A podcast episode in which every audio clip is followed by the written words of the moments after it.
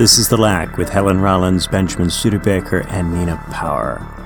Today, we're going to do something a little bit different. We're going to do a YouTube video entitled Terry Eagleton in Conversation with Roger Scruton. And we're going to talk about high culture. Helen, kick us off. I decided actually not to talk about the uh, Terry Eagleton versus Roger Scruton perspective. I would very much be on the Terry Eagleton side. I like Terry Eagleton a lot. Um, but actually, I was really fascinated by the questions that were asked by the audience, especially um, one very final question and a couple of statements. And this was uh, recorded in 2012. Obviously, things have changed uh, recently. And I thought that this comment and the response uh, to the comment really said something um, interesting that I want to analyze here. I'm not sure how much hip hop you would listen to. It sounded like you only listened to music by dead white men. Yes, that's what you've been taught to say, but that's a total cliche. The first statement is indicative of the problem with liberal thinking. It exposes how liberalism precisely fails at being political. The second statement is ironic, given the position of its speaker, uh, given that the position of its speaker generates the very problems embodied by the speaker of the first. Liberalism fails to be political because it doesn't take into account the fact that humans experience contradiction at the level of their own subjectivity. Every human interaction, therefore, every human system, every aspect of human life is marked by it. Liberalism is a system of thought that shields our gaze from the contradiction and lack that underpin our world and make us human. There would be no world without contradiction. There would be no human subjectivity without lack. These two nots are the most generative powers in our universe. Totality, wholeness cannot make. They are done, they are closed. Lack and contradiction generate everything because they are empty and open. At first blush, lack and contradiction appear to indicate both nothingness and emptiness. This makes them unappetizing. Their power and generativity make them traumatic to confront and address. We tend to prefer to think that life is meaningful in its essence, that we derive from some meaningful source, that there are wholenesses that we can fall back on, that someone or something is responsible for us, that there is a divine driving hand guiding the whole. But contradiction erupts everywhere, and so we cannot avoid it. The more we repress it, the more it returns. But we convince ourselves that we can avoid it, that we can overcome it, that through mere aesthetic arrangement we can blot it out for good. Politically speaking, or rather unpolitically speaking, we shield our gaze from the ine- inevitable pesky eruptions of intractable contradiction within our societal structures by casting them into contingent, corrigible oppositions. This way of seeing the world, however, is much more toxic than the apparently anxiety producing alternative. The demand for oppositional thinking, sustaining as it does the belief that a utopia of wholeness exists on the other side of the horizon that the enemy blots out, aka unblemished market capitalism, creates alienation, exploitation, dissatisfaction, desperation. It justifies the worst treatment of one another and ourselves. On the one hand, it disguises the reality of what we are facing within the systems we create, Surplus value, for instance, becomes an issue of racialist essence or a moral failing, sustaining and deepening the problem. On the other, it disguises the only thing that unifies us all lack. Through this way of seeing the world, a shimmer of the political is retained within the imaginary, preventing us from ever confronting, understanding, symbolizing, alphabeticizing, digesting, and better handling the contradictions that underpin our world. This is the character of identity politics.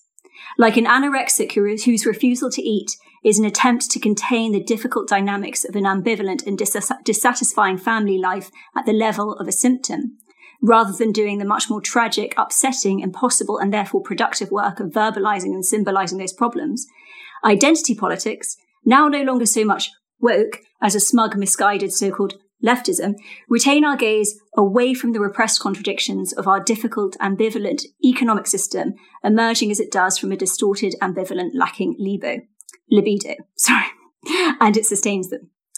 Quantum contradictions mark air and water, rocks and rain. Animals embody the contradictions of evolution. The human second birth creates the lack that generates language, creating the experience of contradiction at the level of our own subjectivity. Our current capitalistic system takes the shape of our lacking desire. Its contours, repressions, and contradictions are therefore difficult to envisage because they are ourselves. Well intentioned commentators, unable to read Marx, who himself understood this, repress these contradictions even further by misrecognizing or ignoring them, decorating them with a veneer of possible emancipation, of worthiness and do-goodery that is cathartic and satisfying, but really no different than the more, more visible dynamics of the traditional right. The identitarian liberal left continues to turn contradiction into opposition. You should listen to fewer middle-aged white men, we hear.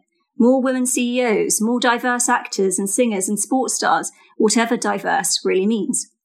The problem isn't capitalism born out of our lacking subjectivity, it's the patriarchy, idiot. You're a racist, you're a fascist, your carbon footprint is too big. She took a first class flight. That person liked a tweet by someone who once said something that touched on the real problems of our political economy in a way that made me feel uncomfortable. Moral discipline is not politics. Identity politics are not universal. They turn the universal of contradiction onto its head towards the particularity of opposition. The only thing we all share is what we don't share lack. Politics is the art of the universal, and in order to access that universal, we must dwell within a politics of contradiction and of lack. What makes for good art, I argue, isn't necessarily that it is high or low, that it took a long time or a lot of specialist training to create, although that is very often the case. Rather, what makes for good art is what also makes for good politics. Good art embraces, explores, and tarries with contradiction. When we feel distaste at art that is too political, quote unquote, what we really feel is a distaste with art that is not political enough. It hasn't done the work of leaning right into contradiction and lack. It hovers within its own imposed borders of particularity, of opposition, of moral superiority, of dogmatic castigation. Good art can come from anyone, from anyone who, who can speak and who therefore lacks. It can come from a dead white man, it can come from a young woman of colour, or a non binary person living here or in any country on this earth. Material conditions have a profound effect on who gets to make art at a given time or in a given place. But these material conditions can only be understood, addressed, and possibly overcome through a reading of them that takes into its consideration lack and contradiction. And material conditions intertwine with certain factors that generate one subject, one's identity and one's subjectival experience. But this doesn't in any way mean that any human of any kind is incapable of doing good art. Old white men aren't incapable of addressing universalist topics, just as young women of a different quote unquote race aren't. Or rather, both are just as incapable as each other.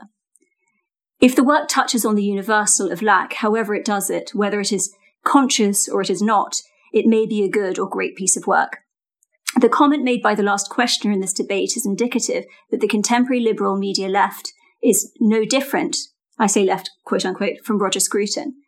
The reason many of us find them so annoying is that they don't know that they aren't, or they can't admit that they aren't any different. I won't delineate the dynamics of the conservative right as I think they are well known, operating as a liberalism at a register, the problems of which are more constantly, uh, consciously born. But its solutions are similar, disciplining and blaming rather than understanding the dynamics of the market system it refuses to confront. Its failure generates its new turn. The liberal left is an emergent of the market system that the right aligned itself with years ago. It is not an emergent of Marxism. When Jordan Peterson refers to the quote unquote neo Marxist postmodernists, he refers to an anarchistic aspect of his own liberal ideology, a return of its own repressed. In any case, the Titanic continues to slowly sink.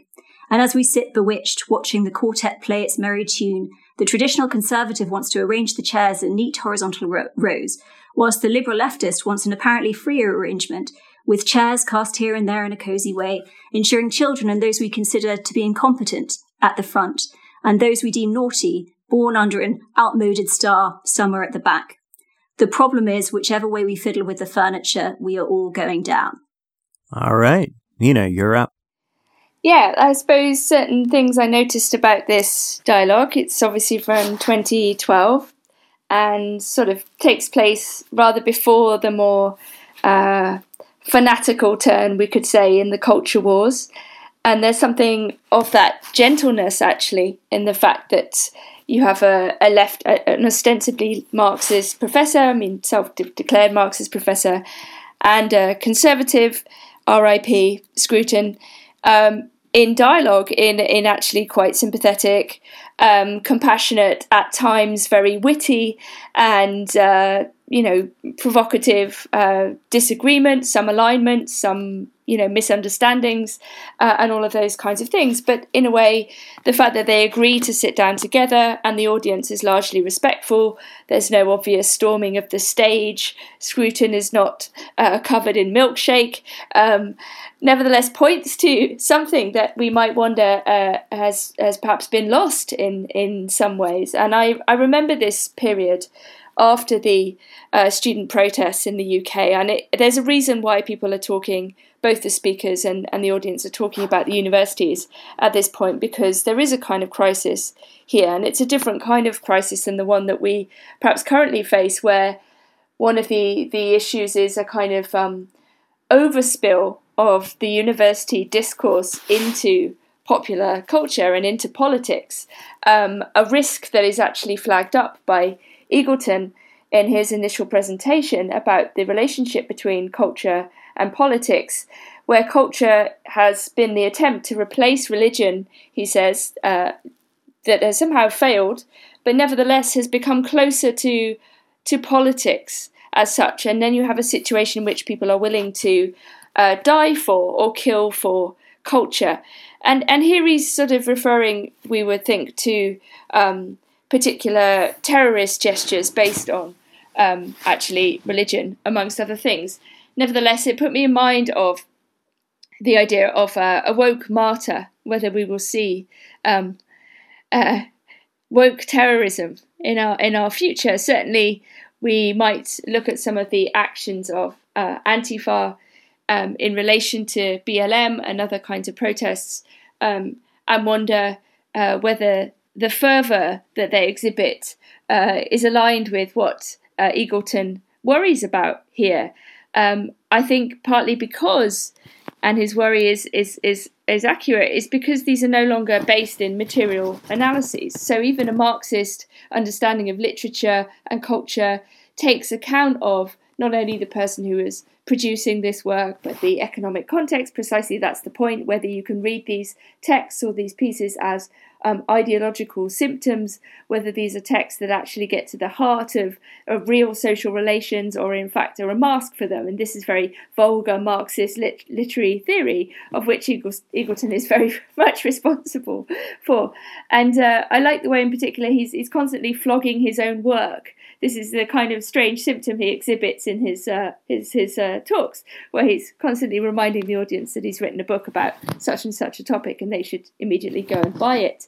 Um, I think one of the most fundamental things about this uh, actual debate is it occurred to me um, this question of whether humanity or the extent to which humanity is transformed in in particular historical transitions. So for Marxists, modernity has to be this grand shift, whatever we mean by modernity, industrial capitalism, such that there's a kind of transformation in the nature of the, the human, um, in insofar as humanity itself and culture too, therefore becomes uh, endlessly and permanently historicized and historicizable. Whereas the kind of eternal verities that somebody like Scruton wants to point to have to be, let's say, um, outside of those kind of par- paradigm shifts or those epistemic shifts in uh, the history of humanity. Basically, there has to be something in common between the wisdom that we can learn from the ancient Greek philosophers, the Roman, uh, you know, orators, uh, the Mahabharata, the you know, whatever, whatever classic text of literature or piece of music.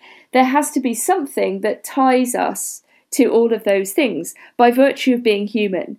And Scruton, I think, quite convincingly makes the point um, that this isn't to do with a national culture. In fact, all of these things are from, you know, all over the place, if you like. Um, what unites them is perhaps the refinement and the wisdom that they he he he he says that they convey, and that this is what um, an, an education in culture should consist of. It he he says it's a, it's a form of wisdom imparted to people. This is Scruton's definition of um, culture, and he seeks to characterize Eagleton the, or the Marxist position as a kind of um, almost like a paranoid and destructive reading of culture. That all culture, therefore, must be read as a kind of symptom of, um, you know, bourgeois uh, cover stories or um, or you know, an ignorance of the real social relations, uh, and so on. And, and Eagleton actually doesn't go out of his way to particularly defend uh, Marxist culture, right? You'd have thought, for example, he might defend socialist writing. Um, he talks about socialism's ability to conjure up utopias, um, but he doesn't really specifically mention any Marxist works of art or culture, of which there are indeed quite a few, and some of which we might want to uh, recommend. He mentions Brecht um, briefly.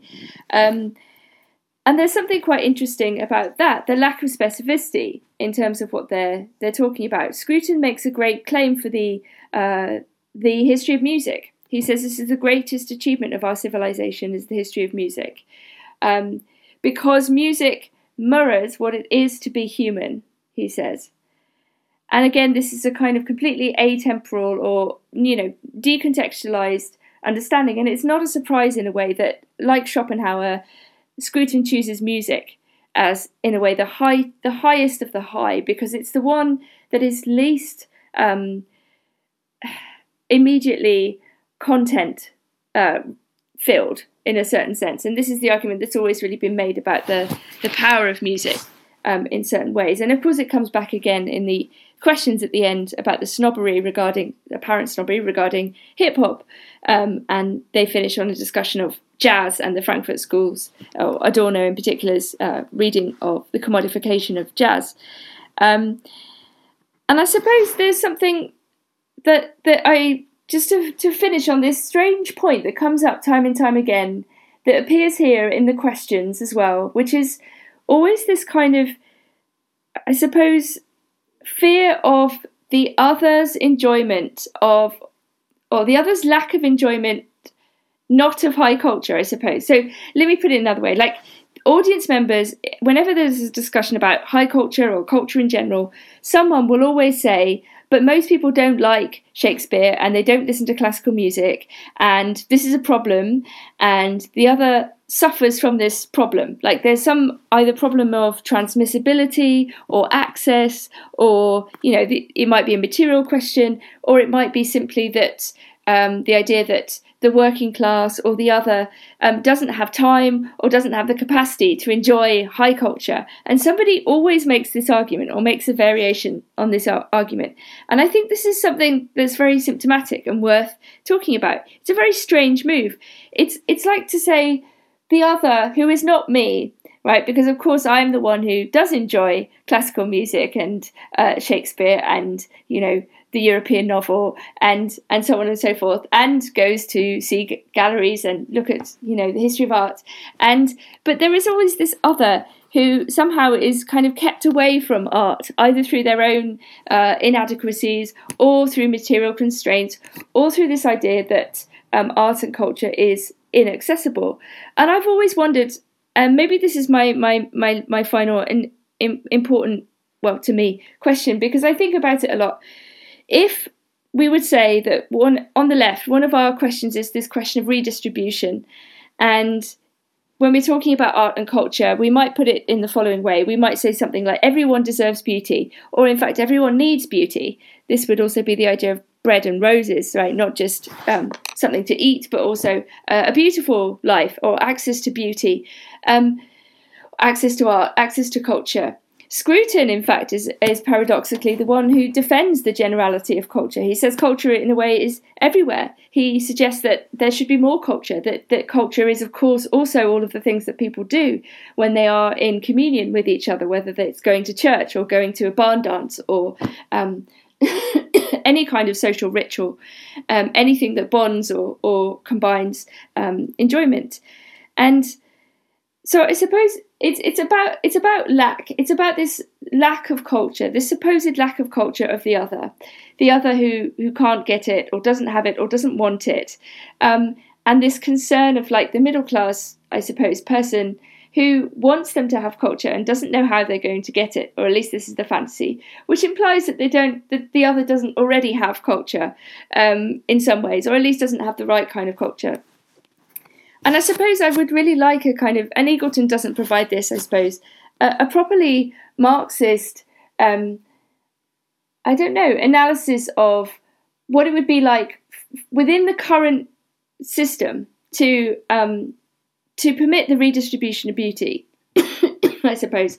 Um, that isn't just a utopian idea about well, if we all had more free time, you know, we'd be able to uh, be, become painters, or you know, that kind of uh, romantic reading of the German ideology, but rather something more practical in the current moment. Um, you know, just to say beauty is not something to come, or art and culture is not something to come, but something that's rather here already, and that people are kind of engaged in constantly. Um, but how if if we were to kind of vivify or enchant re-enchant the world such that people could imagine other better ways of of living um, how this could be kind of you know more widely and more broadly distributed. Um, yeah that's it. All right it's my turn. So i picked this video this week because i think eagleton and scruton each make an interesting point in it. Scruton rightly points out that popular culture has fallen into something of an abyss. Sometimes it celebrates individual hedonism, other times it lapses into nihilism, but at no point does it teach anybody to view life in a larger way, to value anything beyond the pursuit of catharsis.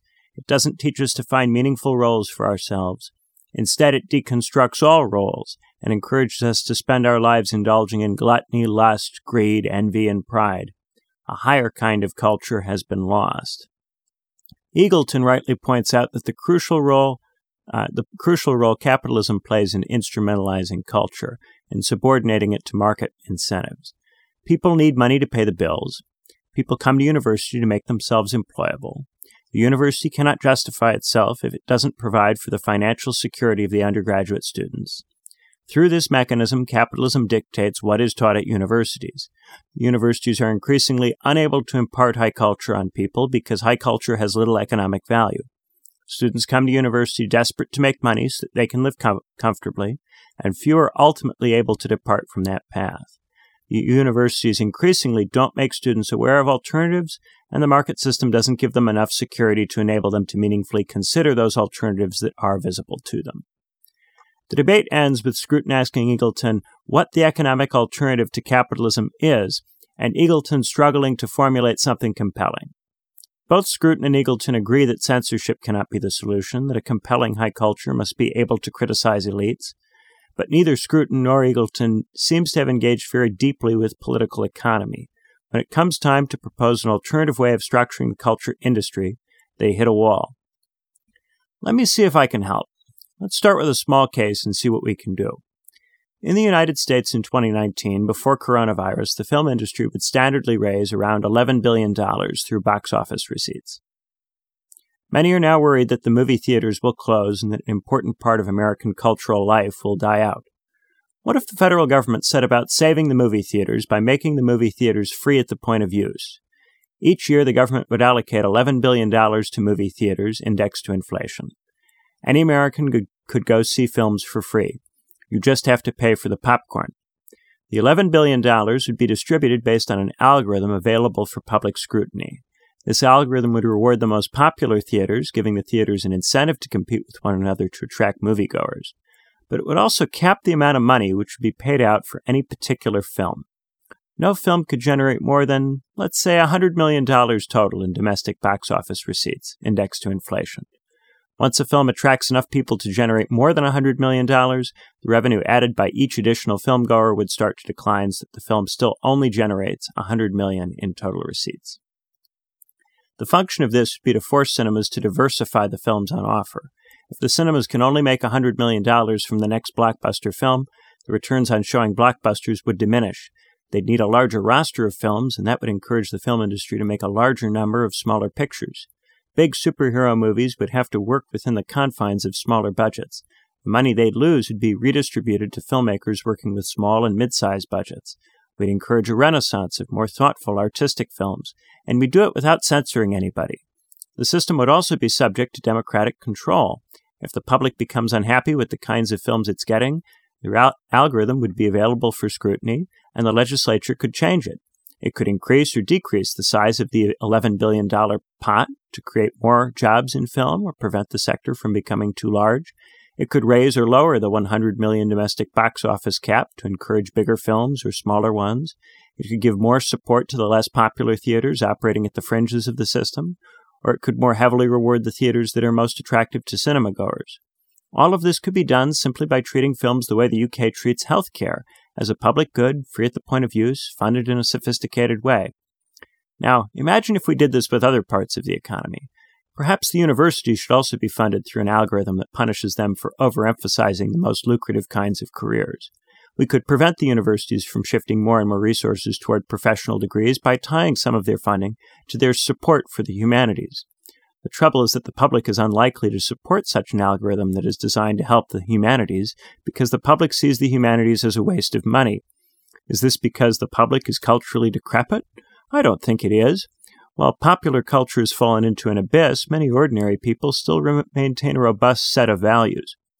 I think the public rightly observes that the humanities are increasingly full of people who don't really care about improving their lives, who make little effort to use their degrees to make any kind of positive social difference. Instead, they are focused on attracting grant money from wealthy benefactors. These wealthy benefactors have insipid priorities, and the need to attract money to departments gradually turns many humanities academics into sycophants for oligarchs. This puts us in, this puts us in a bit of a catch 22. It is because the universities that have been marketized that the humanities have become rubbish. But now that they are rubbish, it is difficult to imagine the public voting to support a better version of them. Perhaps the universities have crossed a Rubicon and are beyond saving, but I think there are still at least some areas where the public might be willing to fund artistic and intellectual work, and that some kind of public algorithm might be part of how we do that. How about an arts and entertainment service free at the point of use? it's very interesting. I love that. You you basically uh, answered my question about how we redistribute beauty in a way. um, Tried to. Yeah, no, no, it's it's very good. I think um, actually um, Badiou in his Rhapsody for the Theatre has a similar suggestion about theatre tickets. I can't remember the exact details, but he he suggests that the French state, for example, should basically make theatre attendance kind of mandatory or compulsory for school children, like four times a year or something, or give them vouchers, or you know, there's a sort of real sense in which he wants to do something similar. Although yours is much more um, uh, you know, worked out, I think. Laid back, much less coercive than that. yes, I, yes, no, no, I agree. I mean, I think, yeah, I mean, redistribution also at the point of um, financing films, which I'm sure is something that Helen has a lot of thoughts about. Yeah, it's very interesting what you're saying. Firstly, film is an interesting one because already um, it's highly unionized, especially in the States in terms of crew. So part of the reason why, you know, it's so expensive to make a film is that, but also that there are a lot of people because you have a, um, obviously in any kind of business system, there's very few rules at the top and many more elsewhere. So you have a lot of people earning nothing, trying to be in these tiny positions. And then there's a lot of, um, well paid, uh, crew jobs. So it's a very interesting one. It's interesting as well because, um, I have a real, um, not massively thought through um, set of ideas, but semi thought through set of ideas about the way in the UK films are financed and the role of the quote unquote state, uh, particularly in um, the careers of that set of what, what do you call them? Creatives, um, people who want to enter into those few jobs at the top of the pyramid, and one has to basically now go through this system. And the tie of state to capital which is why I think this that situation is particularly problematic, more problematic than the raw, um, uh, what would you say, like the bare market system of the states.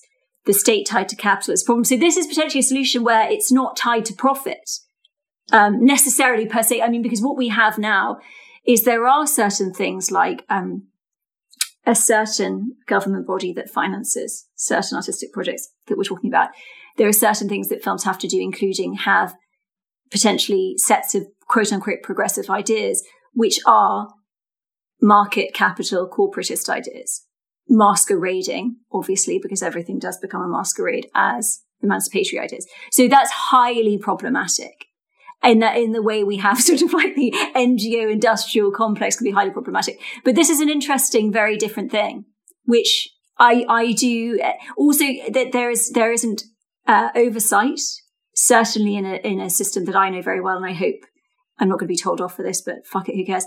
There's no oversight, which is a massive problem. And there's no people to be qualified to oversee. So a public algorithm could be an interesting thing. I mean, I don't know. I mean, it, everything, every problem, every, um, every system has its issues, but it's a very interesting thought. It's a very interesting one, I must say. Yeah, content neutral as opposed to those arts councils that pick stuff that they think is good. Yeah, yeah, and I, I think it's it's right. I mean, what's happened with the kind of arts council money, and lots of people talk about this, is because they're looking for particular quotas for particular things. Then everything sort of has to present itself increasingly in one direction, and you end up with work that is yeah overwhelmingly identity based because in a way that's what maps onto the bureaucracy of the form yeah not because in a way that's the work that you know should or needs to be made um, and you know in a way what yeah what you have is is a kind of horrible prism. Like capital is the prism through which this sort of um, yeah the bureaucracy of identity then gets kind of performed. And i mean i think i think one of the issues that that is brought out in the scruton um, eagleton debate and it does relate to the the, the situations that universities in the uk found themselves in which and you know i was obviously in arts and humanities. I was very involved in the student struggles. I was very involved in the kind of campaign to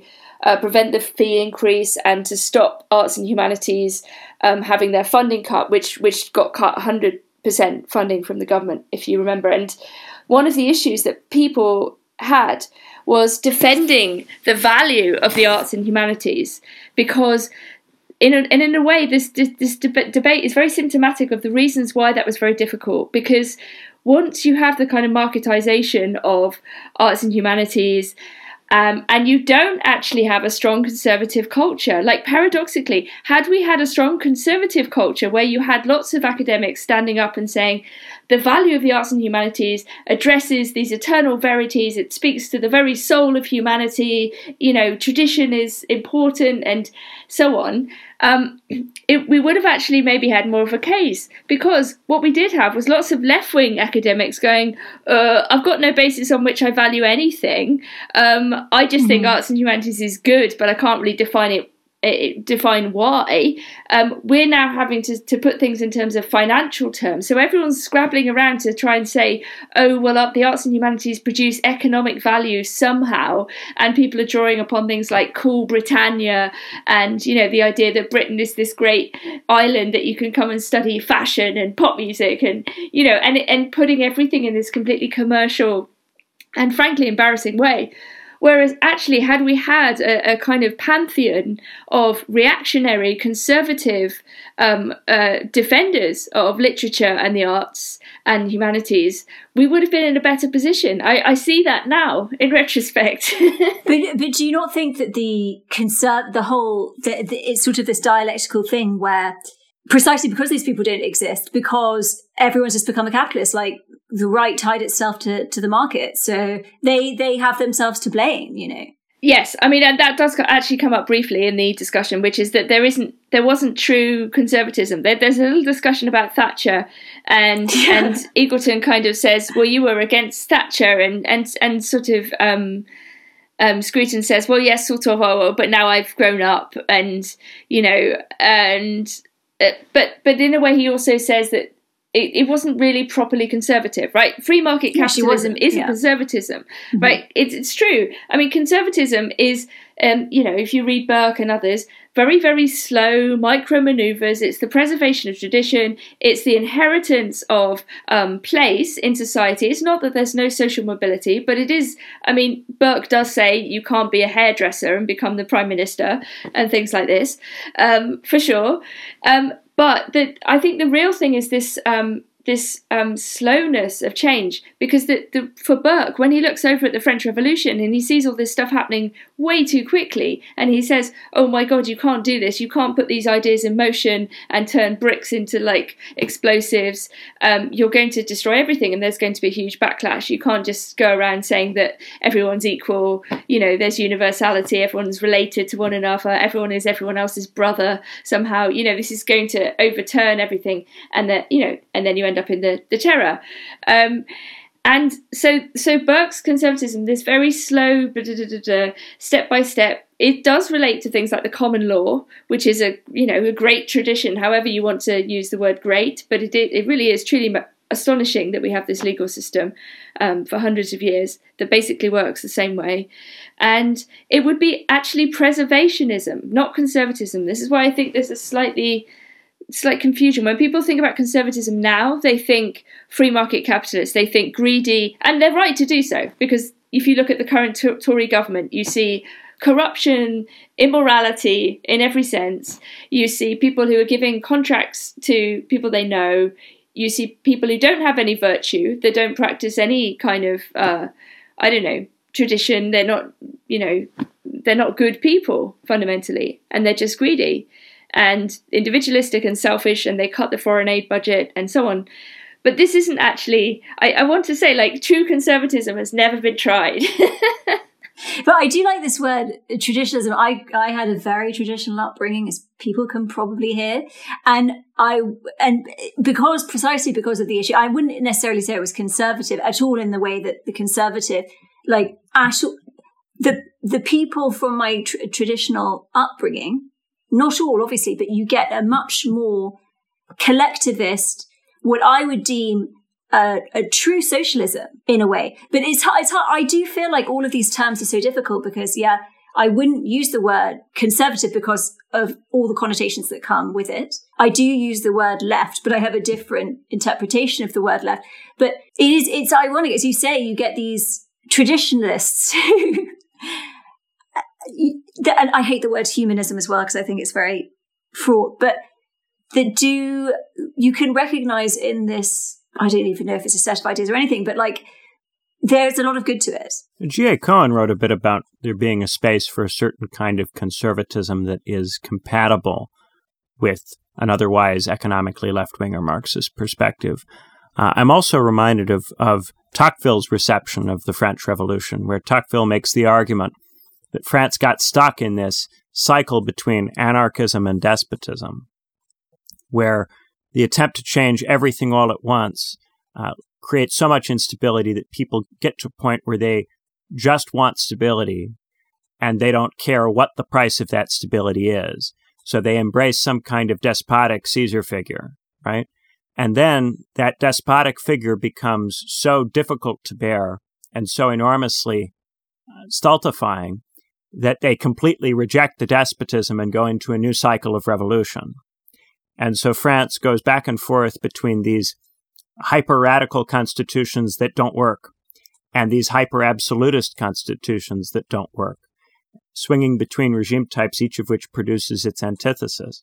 And I think that there's a, there's a point to be made here about priorities. When, when we decide that we need to make a change, it's very important to decide what is the change that we need and what other kinds of changes would potentially get in the way of that just by being too much change, just by being more change than people can take. And I think one of the things which really afflicts the contemporary left is an inability to prioritize in a sensible way. There's this thought that you need to be for all of the changes, and you need to be for all of them all at once, and you have to prioritize all of them. And if you say, well, this first or that first, then you're a bad person. So you can't be, you know, class first, right? Uh, that that would be wrong. So you have to be somehow for all of the changes all at once in a completely unstrategic kind of, of way. And if you're not, then morally you're bad and, and you shouldn't be part of the left anymore. That's how we seem to be thinking, or I, I am not even comfortable using the term thinking to describe that process. It's more like a kind of cathartic mm-hmm. belching that goes on. The, the, the really tragic thing about this apolitical diarrhea is that it's so conducive to the market. Like it really is, which is why we are getting, you know, comrade Bezos type shit because it's like the, the instability, the change is fucking catnip. And that's not to say that change and instability isn't good. I mean, instability, that's a bad word. I mean, that, that change and, and progress isn't good, but it, it's it's like it's like it's like the it's like the magical situation to increase inequality and make the situation worse. But precisely because, as you say, we're not thinking properly. We we aren't thinking. We aren't reading it. It's a question of reading. It's just reading the symptoms correctly, etc., etc., etc. But this is why I think uh, everything has become so reactive and so immediate, and social media obviously plays a huge part in this. You know, like there's some controversy or like ten controversies a day, and and and one of the issues really is, I mean, you know, even in my lifetime and my brief you know attempt to try to improve things in my own way in relation to working with activist groups or whatever it it was within a particular situation, right? It was on the ground. It was in relation to particular court cases, particular protests, particular relations to the police and whatever. And so it was situated. It had a base. It, you know, and, and this is what's what's um, missing or what's disappeared is this kind of situated um, politics, whether we're talking about unions or um, you know I don't know, organising strikes or protests or picket picket lines. These are all in particular places, and now there's no particular place. Every that's why everything has to be ideologically deranged and simultaneous because it's not materially positioned any anymore. It's simply, you know, a I mean, it's a negative utopia. It's a dystopian yeah, cloud. Totally, totally, and and and it's a storm cloud. And I think this relates to something that Benjamin was saying the other week about like a lot of, for instance, ideas that have been co-opted by secondary, tertiary readers and students in US and UK, and now potentially even French and all the other university settings. It's like they, that writing was coming out of a particular place with a particular background, like the original text, which I completely condone, by the way, you know, and and they they're not, you know, they they they apply to something. They're not just they have become commodities that can be sort of stripped of anything and made to made to mean whatever is convenient for the latest fucking trend. And I think also there's a point to be made about precarity. Uh, precarity is often the thing that drives people to get involved with the left in the first place. And I think this is something that the professional class leaders of the left do not understand. People are getting in, in, involved in the left because they feel precarious, because they feel like there's an insufficient amount of stability in their lives. The principal value which the Eastern Bloc sold to citizens living in, in Eastern Europe was stability. If you came out of an Eastern university and you had a degree in a particular thing, the government would make sure that you ended up in a job that was involved with that particular degree. And there's old pieces of Soviet propaganda that show an American who has a PhD and is now uh, a waiter because he has no job because the system doesn't make sure that the people who get educated in a given field end up with a job in that field. And how destabilizing and unpredictable that is. Well, in the Eastern Bloc, you'll have stability and predictability. You won't be able to freely jump around and do whatever you want, but you'll know what's going to happen next week, next month, next year. And I, I would never suggest, and I don't think anybody is suggesting that we should go to a system with that level of, of rigidity. But a big part of what people are reacting to over the last 50 years is that this system has leaned too far into creative destruction, too far into precarity. And now you've got left wingers who are partnering up with Silicon Valley in a tech sector, which is entirely about more of that, more instability, more disruption.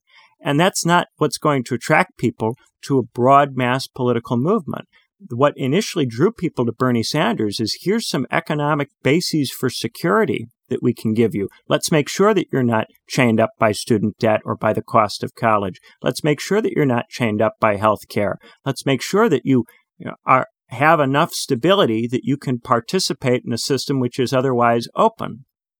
And we've completely gotten away from that the, the left has run all the way off into a kind of, of break everything, move fast and break things, la la land, which is indistinguishable from the libertarian right. And that's mm. precisely, you say, disrupt, tech disrupt, you know, and, and move fast and break things. That is the slogan of Silicon Valley, you know, and it is, this is the complete tragedy. And uh, to go back to what you were saying, Nina, it's like, it seems to have been ideologically within the sort of ideological ether of today that we associate anything to do with stability and certainty and continuity with the right, which is just it's just not true. That's just doesn't have to be the case at all. And it literally, I mean, it's it's the ideological thing. It's like the automatic feeling that we will have, which is market ideology. Like it's a lie.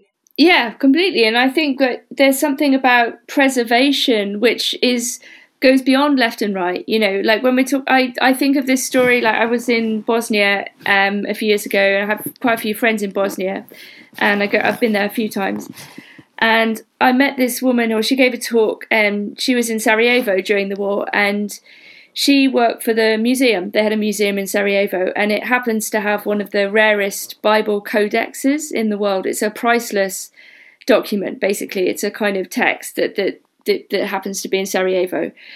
And during the war, obviously, it's extremely difficult to um, to protect valuable objects like this, right? They become also weapons of war because people steal them. You know, if you've got no protection in the museum, people can just take whatever they want, right? Like it's a huge problem. Like looting is a major issue in war. We we we know this, right? And and what she said that they did was that the museum volunteers basically covered the codex with their body, right? They had 24 hour watch over this object, this cultural object of great value. And they literally protected it, like with their lives. And I was like, I was so moved by this. I find it moving just to say about it. Like, that that people would be willing to, you know, risk risk their lives. You know, with, they're dealing with people, gangsters who wanted to steal the the codex. You know, people who would just kill them to take it. They wouldn't even care.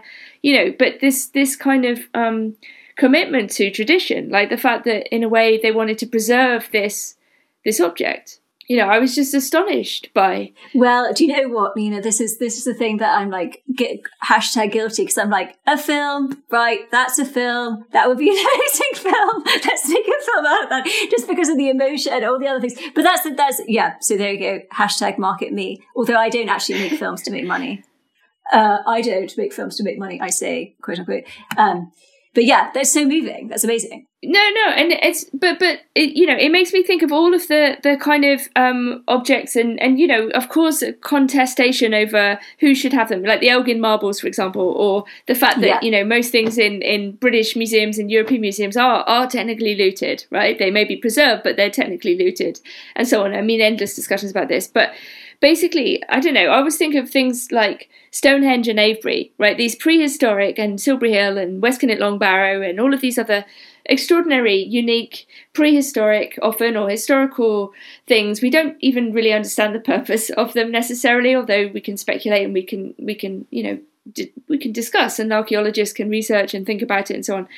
But but the, the thing that increasingly strikes me, the kind of older I get, is the you know, the point about preserving these things is is in a way not for any other reason other than these things exist, right? It, it, and actually, they're very easy to to destroy. And as Scruton makes this point too, and in a way, I'm quite close to Scruton's point on some of this, is how, how to put it. Like it's it's incredibly easy to destroy objects. Okay, we might have reproductions of Shakespeare. Like it's it's unlikely that we'll lose all of the Shakespeare text, right? In the in the electronic age right? But there are things, and this would even go for the statues. This is part of the, the, problem with if you take down statues, there's a sense in which you are also doing um, uh, the job of uh, property developers for them, right? If you make everything the same, if you remove every unique object from its place, however awful the object is, however much you might want to oppose it, however much you might want to destroy it, you are basically clearing the ground to make a completely homogeneous, um, historyless space that which will only be filled by you know yet more chain stores, yet more apartments, yet more you know I, I don't know it, it's maybe I'm just demented about this, but I, there's something about the very specific nature of things in specific places that in a way we have to be extraordinarily careful about removing. It makes me think of a lot of things. Obviously, the, the self-sacrifice of, of throwing yourself over like a, a text during wartime, that ties back a little bit to, to dying for culture and the idea of terrorism. And I was going to say when you were talking about it in your intervention at the beginning that like, obviously, what's the difference between a terrorist and uh, somebody who is sponsored by corporations? You know, that's the difference. You know, um, uh, but but um, so I can say, yeah, no, uh, this this is the you know the dialectic of capitalism. The capitalist unfreedom, the free market generates a sense of terrible unfreedom. The individuality and particularity and constant um, self-defining and delineation creates an utter homogeneity. You know, we the free market does not create, you know, this, this wonderful free market of ideas where we all have free to make our best work. Not at all. It's, it's actually the opposite. You know, we are reduced to the precarity that turns us into, we, we are all, we are all rendered the same. And ha- like, mm. what, what is art but a cry of difference? Yeah. Uh, thinking about the, the fetishizing of life, you know, any given person, no matter how brilliant, will only be brilliant for a relatively short period of time. And whatever it is they make during that time, that's the thing that potentially might be around to help somebody else in the future. And I can imagine a scenario in which some older person would, would very quite happily lay down their life to protect something that they made. Because, especially once you're a bit older, you know that you're not going to make a lot of things that are quite that good. Uh, and the ability of that thing you made to do good might greatly outweigh the your remaining ability to do good in whatever time you would otherwise have. And sometimes when things get destroyed, I, I think about the people who made those things and how they would feel if if they knew that. Uh, I think for a lot of them, especially toward the end of their lives, destroying those things would be worse than killing them. Something that gets me uh, when I watch Agora, that film with Rachel Weisz about the destruction of the Serapeum in Alexandria and the ripping down of the temple and the burning of all of the scrolls. And you think about every every time one of those, and it's true for so many ancient writers that at some point somebody burned the last copy that we had of something that they did or, or burned part of it so that only little bits come down to us. And just what a, a flippant thing that was and how sad they'd be if they knew that we only got that one bit. Every time I read any ancient writer and, and I run into the part where we run out of what we have of theirs, I go, oh, if only they were here, they would tell me, oh, but there's more. There's more. Yeah, it's very moving thought, isn't it? But obviously, um, under capitalism, you know, we're not we're not faced with um, immediate uh, the immediate violence of war, where let's say um, something might be destroyed by by bombs in our in our current situation but there is there is a much more subtle and gradual violence where we are barred from prevented from positive generative creation little bit by little bit and those who could be saying something immensely helpful and insightful and wise and beautiful are are barred either through uh, limited resources or the siphoning off of resources from them or from deplatforming and what have you. We do, there's immense violence. It's a very subtle violence, but there is immense violence. Uh, it's, it's the violence of presentism, I think. The, the thought that the present matters infinitely more than anything else and that whatever the attitude is of present people, that that shouldn't just join the the tradition and be one of the perspectives in it, but that it should have the right to obliterate what comes before. And I think about even the texts that survive from antiquity. There are so many people who are hell bent on reading those texts from their present point of view and on producing readings of them which exclude the possibility of, of other views and more traditional views and this kind of uh, domination of the literature by people who insist that you have to read texts in some particular way that's fashionable in the present. Yeah. And so even the texts we have, we can't read them in a in a wide variety of ways. We get more and more limited in what we can do with what we have. I know. I mean, the arrogance of presentism is astonishing. It's like the idea that human beings before us didn't really have anything good to say because I don't know their societies were more violent or something, according to us, or you know they had some practice that we thought we now think is reprehensible or whatever. Um, I mean, it's just it's just astonishing, really.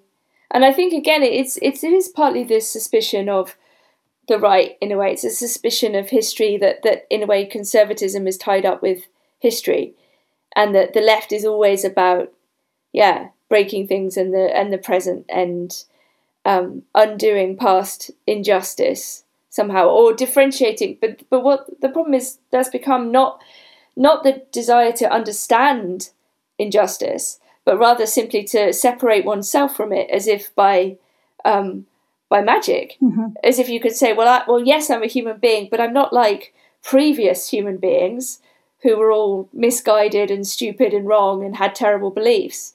You know, as if you can do that, as if you can separate the dark, you know, even in yourself, the dark side from the light, or the darkness of history from, you know, I don't know, the, the, the neon strip light in the mall of the present or whatever. No, totally. It's the Hegelian beautiful soul, the uh, paranoid schizoid, you know, Melanie Klein. It's, um, you know, I, I, did I did my little bit at the beginning about um, one question from the audience, which um, you know people can watch it, but but the reason why I did is because that question um, was almost, as you said, it was almost looking looking at history, 2012, before everything sort of got completely crazy.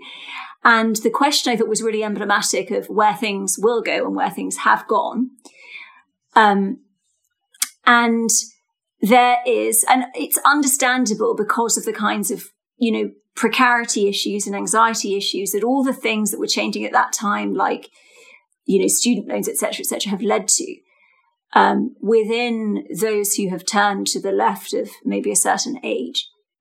Um, and so maybe that explains the, the toxic certainty and the toxic, um, arrogance, really, that, it, that, that we know everything. Yeah. And obviously there is a lot that's known. We know what hasn't worked. We know that the things that led up to 2008 were terrible. And we know that the student loan idea was a shit idea. But also there are, there are, there are many other um, people other than people who were students during that time who have suffered immensely, like um, people who aren't paid enough and have to take out payday loans and all these other things. And many different issues through history and many um, things, you know, that we don't even look at as to why those things really did happen, other than they they happened and they were wrong. Yeah, I think to- toxic certainty is an excellent phrase. I think we should use this one. We should meme this one into widespread usage because, no, I mean it, it really does uh, occur to me. This is this is happening kind of constantly, and you know, opposed to that would be something like epistemic humility, you know, which would be to say, look, I don't know everything, and I know that I don't know certain things, not to be Rumsfeldian about it, but you know that that, that also, and that, that one should wait as well before pronouncing on things. You know, the the rush to to come up with the right line, which usually devolves onto political lines anyway, even when we're not necessarily talking about something that should be politicized, like medical questions mm-hmm. or you know questions about the virus or, or have all just gone straight down political lines more or less. Yeah. You know it's it's it there's there's not really a separate discourse of well what's actually happening? What's the reality of this virus? What is you know it, there's no neutral epidemiology going on. There's there's pure politics. It's just if you're left you think this. If you're right you think this. And as if there isn't somehow a third thing which is you know, what's actually happening. I think that a lot of this toxic certainty is bound up with progressivism, and progressivism really defines how people are using the terms left and right these days, where the left is someone who is certain that we're going uh, to the right place or in the right direction. And therefore, don't worry about these things that make you uneasy because eventually it's all going to work out. We're, we're involved in some kind of progress. And on the other side, sets of people who oppose progress because they fetishize various things from the past uh, and, and therefore fail to see that we are on some kind of, of progress coaster that goes in some kind of, of positive direction. And so all of politics gets defined by how do you feel about this movement? Do you recognize that the movement is inevitable and good? Or are you someone who resists the movement in various ways because you're reacting to it and therefore reactionary. And because it's just about whether we're going to assume that the movement is good or not, there's very little sophistication in the discussion. Either you are on board with assuming that the movement is good in all of its aspects, or you are someone who opposes the movement and therefore you must oppose it in all of its aspects because it's all treated as something which all goes together, is also bound up with itself that either you're for the movement or you're against the movement. You're progressive or you're reactionary. And that's how left and right are now being defined. The left is progressive and the right is reactionary. And I hate those ways of defining the left and the right. I find them so useless and so unhelpful and so two dimensional. Totally. And uh, like, I, I always I harp on about this definition, this like idealized definition of what politics should be. Um, and that, you know, the left position is about contradiction and everything. But like the way you delineate, Nina, about the treatment of the virus, like genuinely people are totally fucking, I'm totally confused because all you get is a right, you know, a quote unquote right or a quote unquote, a progressive or a reactionary um, response to it. And I think confusion really. That's where the p- politics should be. You know that's where that's really where the responsibility of the state should be. To to to deal with the difficulty the contradiction the uncertainty. That's science. Science is you know the scientific method is leaving expectations at the door and discovering you know through through through observation. And yeah, it, it's the, the virus thing. It's just I, I I don't even know anymore. You know, you get to the stage where like, what the fuck? I mean, we talked a little bit about the Delta variant last week. I have absolutely no knowledge about anything. I don't understand it. I don't know what's happening. I I'm very uh, skeptical of um, the very politicized quote unquote um, ways of dealing with it. it. It's I think it's a shit show. There's something of, of God's plan in, in this idea of progress. Oh, yes, so religious. There is some kind of divine plan and, and it's all going to work out. But we've just come up to about the hour mark, so I think we should probably call it for this episode today. We are going to do a B side. That B side is going to be on the political economy of the paramedia, the podcasts, the magazines, the independent stuff, the stuff that is uh, not necessarily corporate, but also not necessarily uh, meaningfully resisting anything. Uh, stuff in that kind of space. Stuff kind of like what we're doing here. Uh, so we hope you'll join us over there. And if you want to hear that episode, please come and support us on Patreon. We've had a, a bit of an uptick uh, since I mentioned the previous week that we don't have enough money yet to cover the costs. We're still not there, although we have we have seen a noticeable improvement since I mentioned that, and we're getting closer. But we still need some more cash to be able to sustain the pace at which we're putting these things out. So I do hope that if you haven't started supporting the show yet, you might consider doing so. All right, thank you guys so much for listening. We'll see you next time. Bye-bye. Bye. Thank you. Bye.